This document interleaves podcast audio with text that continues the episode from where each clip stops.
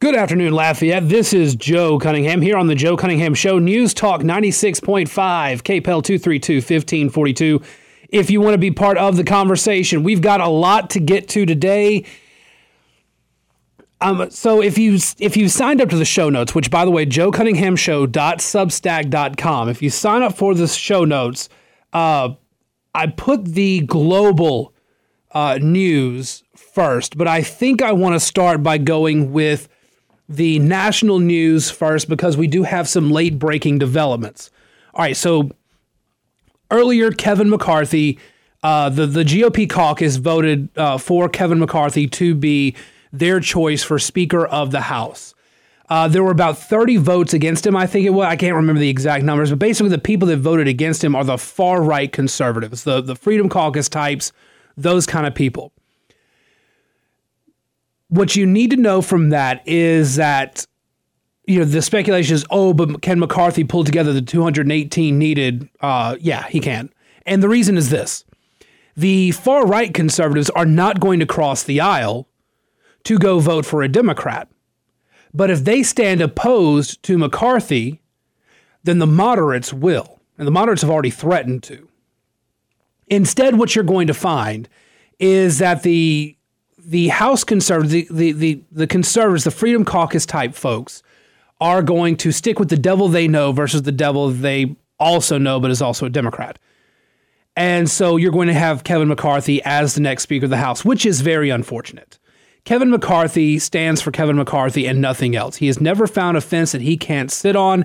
He has never at any point actually decided on an issue based on conviction but by licking his finger, sticking it, air and see, sticking it in the air and see which way the wind is blowing. That's Kevin McCarthy.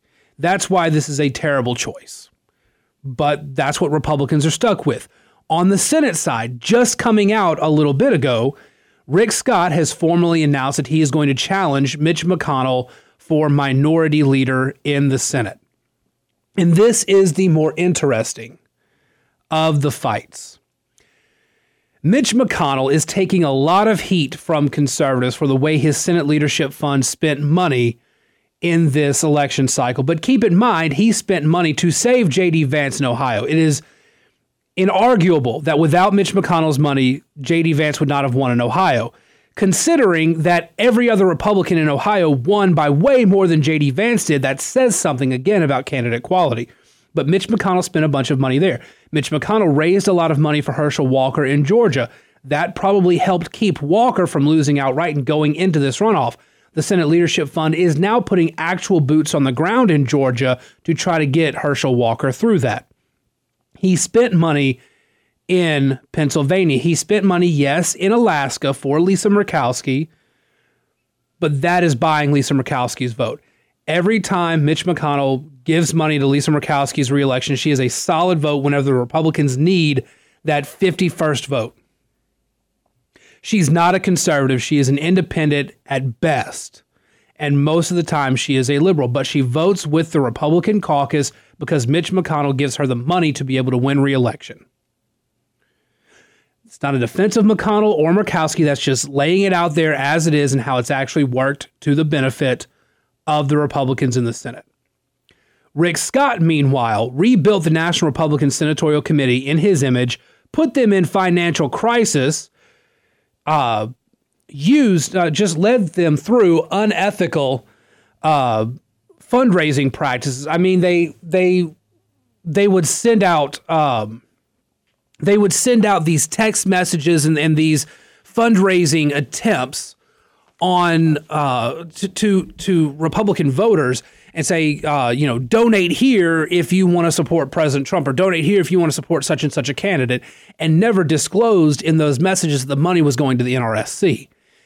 And there was millions of dollars in refunds there uh, millions of millions of dollars in refunds. That people requesting refunds because they were lied to as to where their money was going. Rick Scott saw the NRSC blow through all of its money. They were in a financial crisis and could not fund the races that they were wanting to fund. The races that they did get involved with, that they did uh, fund, almost universally failed.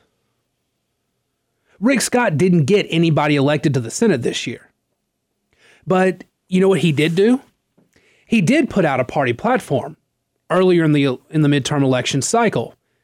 And one of the talking points that came out of that was that he actually wanted to raise taxes on the middle class. That drove middle class voters away from the Republican Party. So, as much as conservatives want to say that Mitch McConnell is at fault here, I'm sorry, he's not the only one at fault because, again, he could have spent money not on Lisa Murkowski, but spent it elsewhere. But Rick Scott did absolutely nothing. He actually dragged the NRSC further back and put them in financial crisis, used predatory fundraising techniques, got nobody elected, put out a party platform that actually hurt Republicans, and now he wants to be the Republicans' leader in the Senate. At this point, it's not out of the realm of possibility that a meteor crashing on the Republican Party would be preferable to the leadership options being put up there.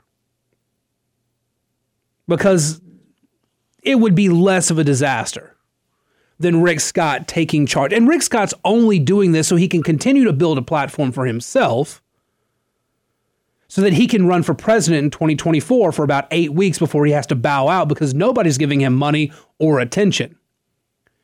Back in 2016, one of the most memorable quotes I, I had heard from anybody, and it was a consultant for one of the Republicans you can't win a presidential campaign from the kids' table.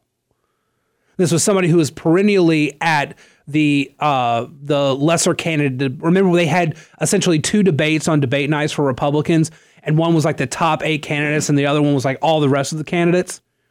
One of the candidates down at the at the second debate uh, could not make any headway because they were being drowned out by all the other voices, and that's where Rick Scott's going to be. Rick Scott is not going to have a snowball's chance in hell of becoming president of the United States, but he seems to have this idea that he can be. So the leadership fight for the Republican Party continues apace, and nobody's learned anything. Mitch McConnell does have to go. Kevin McCarthy does have to go. I would like to see Steve Scalise leading the House uh, Republicans. I would like to see somebody like Tim Scott, not Rick Scott, Tim Scott, leading the Republicans in the Senate, or Mike Lee. Somebody with knowledge, somebody with charisma, somebody who knows what the hell they're doing. But of Mitch McConnell and Rick Scott, I'm sorry, I'd have to go with Mitch McConnell. Because Mitch McConnell at least knows how to properly spend money about 80% of the time. But that's the leadership fight happening in the Republican Party right now. That's where we are on that. Now, I want to go ahead and take this break. And even though we've got a little bit of a shorter segment before the bottom of the hour news, let's get started because the global news of the day is the news of the day. We've got to talk Russia, we've got to talk Poland, We've got to talk China, do all that and more here on the Joe Cunningham Show. If you want to call in, you can 232 1542. You can also send a message through the KPEL app. We'll take all those messages as they come in. We'll be back on News Talk 96.5 KPEL. Welcome back to the Joe Cunningham Show. Um, so we've got uh, we've got uh, Major uh, sending in uh, a message to the KPEL app chat saying that I should change the in. I can't change the intro to the show. I'm very much attached. The intro, by the way, uh, is "Knights of Cydonia by Muse. It's one of Muse is one of my favorite bands. That that song in particular is just one of my favorites. I mean, the the the band itself is just constantly overly produced, overly epic music. That's all Muse does, and they do it very well. Um, and they they really, you know, the old the old uh, genre of war protest. They they took that and elevated it to just a beautiful art form. But uh, Major did did suggest another, another song that I will add to uh, my list of songs for the bumper list. So you may hear it in the future, Major. Just throwing that out there. But I, I can't change the intro song. Uh, it's it's I'm I'm way too attached to it. But anyway, anyway. 232-1542 if you want to be part of the conversation. You can also send a message like Major did to the KPEL app chat. Would love to uh, chat with y'all there. All right, so let's jump to the global events of the day. By the way, uh, we had somebody who called in earlier to talk about a local issue. It's not, it wasn't on my list for the show notes today, but if I get through the global stuff, uh, if I get through the global stuff uh, and we have some time in the last segment, that uh, call you can call back and, and we can talk about that a little bit as well. But um, there's a lot of, of big, a lot of big global stuff happening right now. And actually, let's go with the most recent one. And then we got to walk back a few days because it all kind of ties in together. A Russian missile strike went off course, landed in Poland killed two Polish civilians. That does have an impact on us because Poland is in NATO, as are we. Uh, if a nation state in NATO decides to get involved in a military conflict, they do have the right to call on NATO allies to contribute. And the United States, the Biden administration has previously gone on record saying that they will they will not give up an inch of NATO territory. This is a pretty big deal. Is it likely the US gets involved in a land conflict in Ukraine or in Russia? Probably not. Was this an accident? Hard to say. What we do know is that Russia is now looking for a way out without surrendering. They've already had to acknowledge their withdrawal they've already had to acknowledge uh, that they that some places that I think Kherson was one of them. Uh, they had to pull U.S. force, uh, uh, Russian forces out of there. Vladimir Putin, I think you know, uh, at the beginning of his last hour, I think Bongino said it best. Uh, if you were listening to Bongino's show, he said, you know, Putin is a strong man, but the emphasis is on the strong there. And Putin is not coming across as very strong right now. He looks very weak. He is a dictator. Uh, he wins sham elections, and he his power is basically threatened right now because he cannot get done what he said he was going to do. He's used all this power, all this authoritarian might, and has nothing to show for it. The the Russian military now, without a doubt, on the global stage looks like a paper tiger. Uh, they were held off by a bunch of farmers, and uh, and it's really, really interesting. I mean, even before the U.S.'s money and, and other money went to Ukraine, Ukrainians were holding off the Russian military. Now they're able to do so more effectively because of our money, because of the weapons and everything that went over there. But Ukraine was holding them off. Russia has not scored a, de- a decisive victory, really. And so now the White House is once again kind of warily eyeing Russia. Okay, is, is Putin going to lose it? Is he going to start making noise, start rattling his nukes again? We don't know. It's very likely that if he does escalate, he's doing so to try to get the U.S. involved and force the U.S. to bring U- Ukraine to the table and force a peace settlement. That would be, I think, the best case for Russia at this point is the U.S. forces – Ukraine to come to the table and there's a settlement that the Ukraine uh, that you the US forces and it's not Russia surrendering to Ukraine because that would just be a blow to the ego as well as to Putin's power. But there is something else at play here. Over the weekend, beginning of the week, Joe Biden met with Xi Jinping of China. You may not think that these two events are related, but they are. The United States has always been seen as like one side of the scale. And in order for there to be world balance, there needs to be another side to that scale. Through the Cold War, uh, in the post World War II era, through the Cold War, that balance of power was between the US and the Soviet Union and Russia. The US has continued to grow. Russia has really just stagnated. China has become the third world power there. So we went from having a bipolar global balance to a tripolar global balance. But even so, the US still outpaces both, just in terms of strength and economy. The, Chinese economy was seen as one of the fastest growing. They've stagnated because they've manipulated their money, they've manipulated their market so much. China sees or saw Russia as their help in counterbalancing the US and the West. And then Russia invaded Ukraine.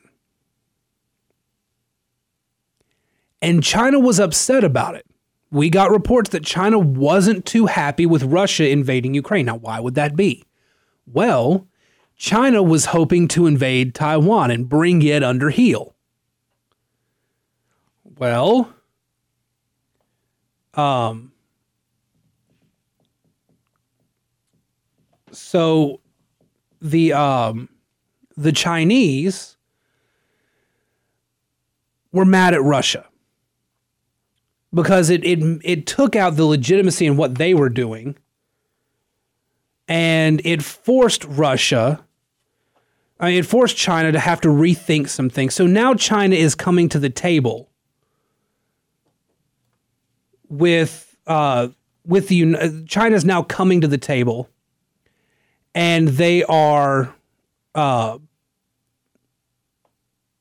I'm sorry, I'm, I'm, i got distracted there for a sec. Uh, China now has to come sit at the table with the U.S. and they have to try to balance things out there because Russia is no longer any help, and the Russians threatening nuclear force makes China nervous because then China loses legitimacy for some of the things they want to do.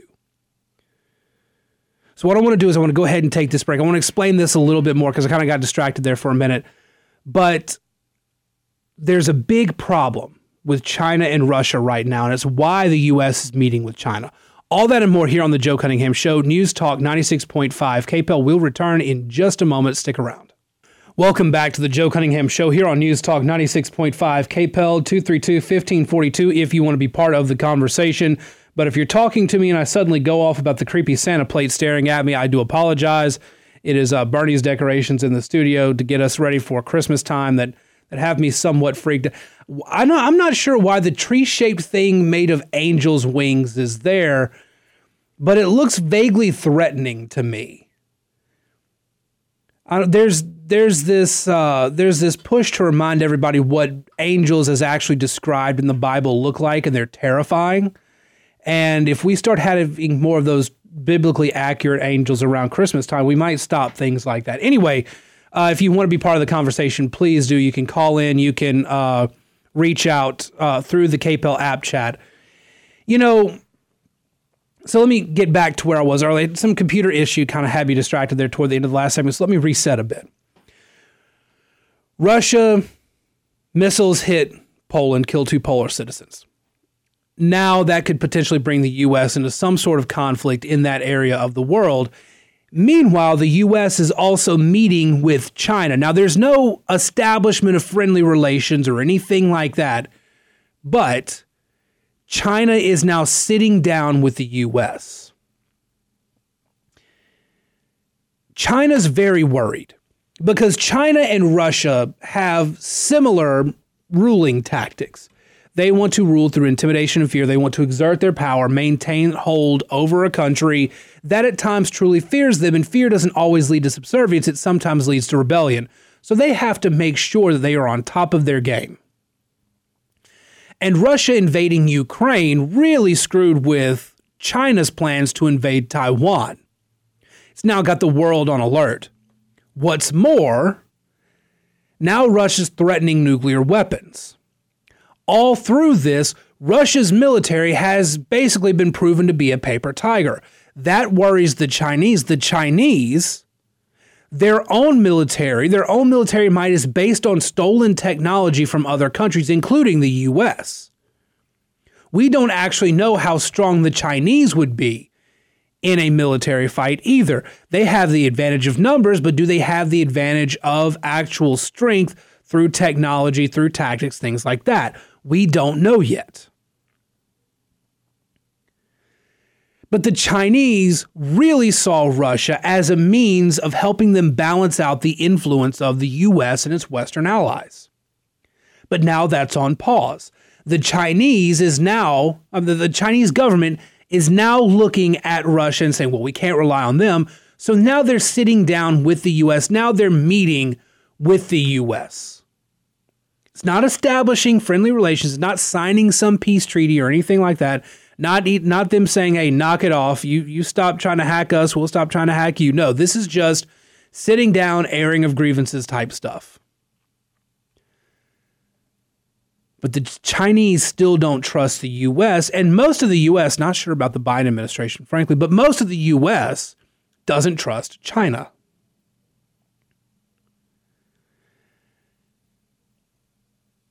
And that is why Joe Biden is meeting with China. That's why he's meeting with Xi Jinping. But there's still some embarrassment there. Xi Jinping made Joe Biden walk all the way across the stage, hand outstretched, just so he could come shake Jinping's hand, not the other way around. Xi Jinping made Biden come to him. That was symbolic. That was a symbolic gesture that Joe Biden screwed up on. Joe Biden walks across the stage, stands in the middle, turns, looks at the cameras, and waits for Xi to walk over. That's more symbolic, more favorable to the U.S. But Biden, wanting to appease the Chinese, is willing to go through it. Well, also at this event, apparently, while the two are talking and about to walk off, an American reporter says, What will you do? Uh, will you ask China about human rights abuses?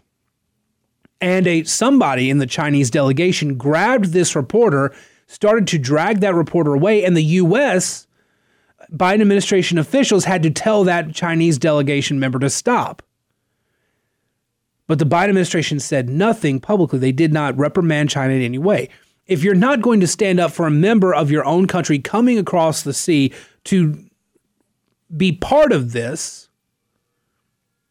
then how are you really going to hold them accountable? China's still got a lot of things that are frankly trouble uh, uh, uh, cause for concern, very troubling. Uh, the the human rights abuses of the Uyghurs, for example, this is a long ongoing thing, but has become very ramped up in the last several years. The Chinese have manipulated currency and have frankly destabilized the economy because of it the Chinese still won't give any straight answers on the origin of COVID 19. There's all these major issues that are floating around at where the Chinese are concerned, and the Biden administration won't press them for answers. And the US government, frankly, is too scared to press the Chinese for answers on anything. Doesn't matter who's in office.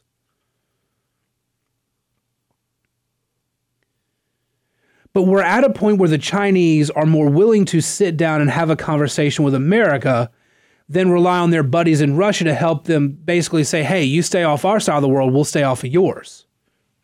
The Chinese are very worried that America will overtake them. And they don't want that. They don't want that. They see that as a threat to their power. Western culture, Western society, capitalism, all these things really do worry the Chinese government. It offers them freedoms away from the government, and they don't want their people exposed to that.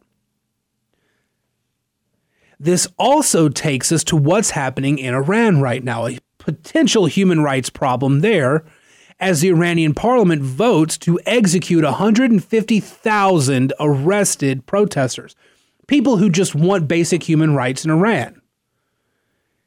And you know what you're hearing from the Biden administration? Pretty much nothing there as well they're not getting involved. They're not saying a word. So while China sees this opportunity to sit down with the US and try to make some sort of amends and just try to basically keep up that arrangement, you stay off our side of the world, we'll stay off of yours. All of these other tyrannical countries around China, and that frankly China has supported, they're now causing all sorts of issues. So you've got Russia, which is the paper tiger about to collapse militarily. You've got China, which is just rubbing its head, wishing all these problems would go away. And you've got Iran about to commit a major human rights abuse by voting to execute more than 100,000 protesters. if you want to keep the West out of your part of the world, you don't let the people that you've given money to and supported do this. China has supported Iran. China likes Iran to be a destabilizing force, as does Russia, because it keeps American focus away from them. But if they do something egregious and bring the U.S. to that part of the world, it brings the U.S. closer to them, and that worries them.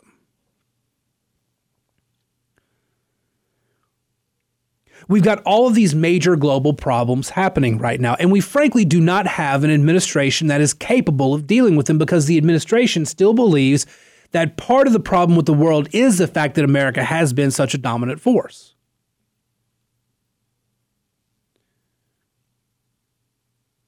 And so they want to see something different. They want to bring the US away from the world stage and let other people fill in the gaps.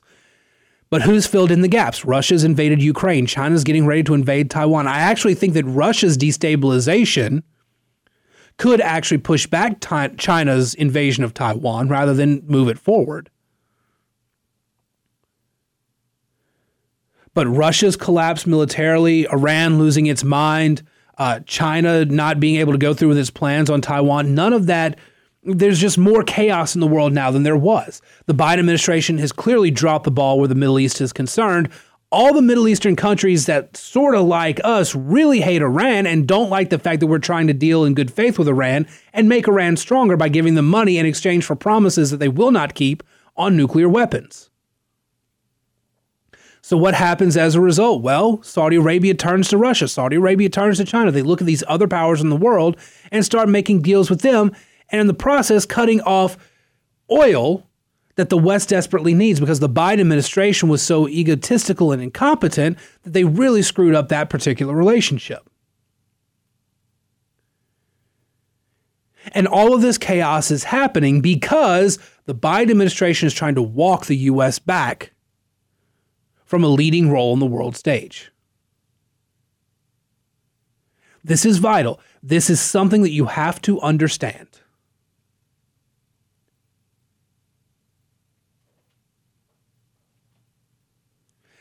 There is a major problem, a major growing crisis across the world.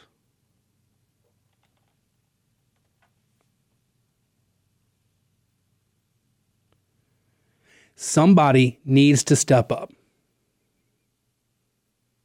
Not sure who. 232 1542. Let's go ahead and take a break. We will be back in just a moment here on the Joe Cunningham Show, News Talk 96.5 KPEL.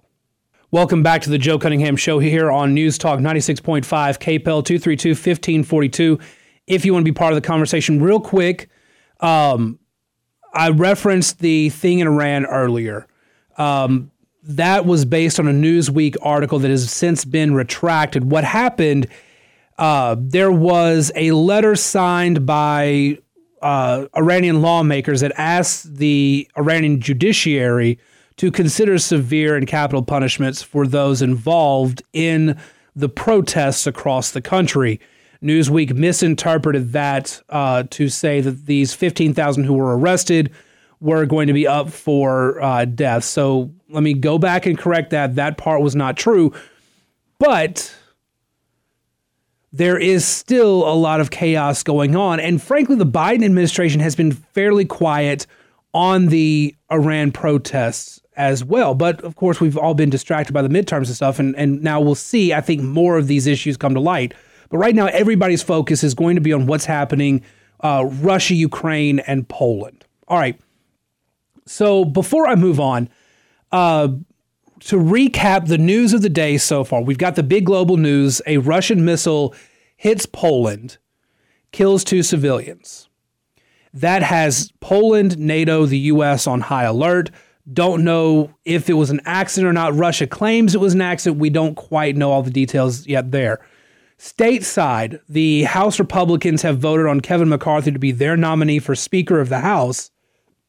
And Rick Scott, has announced his bid to challenge Mitch McConnell for leadership of Senate Republicans. So we've got those two fights going on there. Um, I think it was yesterday. Uh, it you know became uh, pretty. It, it became clear that Arizona, uh, the we already knew that Blake Masters had lost, and the last batch of votes to come in kind of confirmed that uh, Kari Lake was not going to win governor of Arizona either. There are a lot of claims of stolen election and things like that, and what you what we need to go over is the fact that yes, their voting process sucks and takes far too long, but this is not the case of a stolen election. If it was a stolen election, the Republicans would not have swept almost every congressional district, which helps ensure a Republican majority in the House, which it looks like we're aimed at. Republicans just need one more seat. The same thing in other areas. The Republicans, despite the statewide races, the Repub- and, and doing poorly there, Republican candidates at the House level ended up doing all right. And in looking at the exit data, the exit polling data, looking at the deep dives into the information that we have, there are some notable things. One, minority groups did shift to the Republican Party, not as much as was originally expected, but still a pretty good chunk between Asian Americans, Hispanic Americans, and Black Americans. Two, overwhelmingly, the candidates that were unabashedly pro Trump, pro stop the steal, pro going back and rehashing 2020, they lost. Candidates that were tied very closely to Trump lost. Candidates that ran as their own person did very well. Lee Zeldin was a Trump guy but his campaign was not about Trump at all. His campaign was focused almost exclusively on crime and the economy, more on the former than the latter. And Lee Zeldin, as a result, came close to unseating Kathy Hochul, but helped bring a lot of Republicans across the finish line in congressional races. Several congressional seats in New York flipped undoubtedly because of Lee Zeldin and the way he ran his campaign. There's actually a push right now by several prominent conservatives for Lee Zeldin to take over as RNC chair rather than uh, Ronna Romney McDaniel. The current RNC chair, Ronna Romney McDaniels, has presided over three major failures of the GOP at election time 2018, 2020, 2022 and she still wants to be in charge of the RNC. Much like Kevin McCarthy, much like Mitch McConnell, much like some of these other leaders in the Republican Party, it is time for Ronna Romney McDaniels to go. It is time for the Republicans to come up with new, future facing leaders people who are more concerned about advancing the Republican Party, advancing conservatism, not people who are worried about the last few election cycles. But also people who are young, have fresh ideas, and want to move the ball down the field. That's what the Republican Party desperately needs right now. And we're not exactly sure if the Republican Party is going to get it because the Republican Party's main main uh, elected officials are scared of change. That's why you don't see them going somewhere else instead of Kevin McCarthy. They're going with the devil they know versus the devil they don't. But the Republicans are stagnating right now. I've said this for a while. I've said, I've said this repeatedly. The Republican Party has to move forward. They have to stop staying in the present. They have to stop looking at the past. They need to look at the future they need to make some serious changes if they want to win elections because there's no reason that the party out of power should have lost the independent vote. In every midterm election cycle, the party in the party out of power wins the independent vote except in 2022. Because independents saw a party that was focused on the past and not on the future, offered chaos instead of ideas. So now the Republicans have to make some difficult choices. All right, talk to you guys again in 23 hours. In the meantime, Shannon is offsides next. You can follow me on Twitter at Joe P. Cunningham, Facebook.com slash Joe Cunningham Show. You can also subscribe to the show notes, joecunninghamshow.substack.com. Talk to you guys again soon here on News Talk 96.5 KPEL.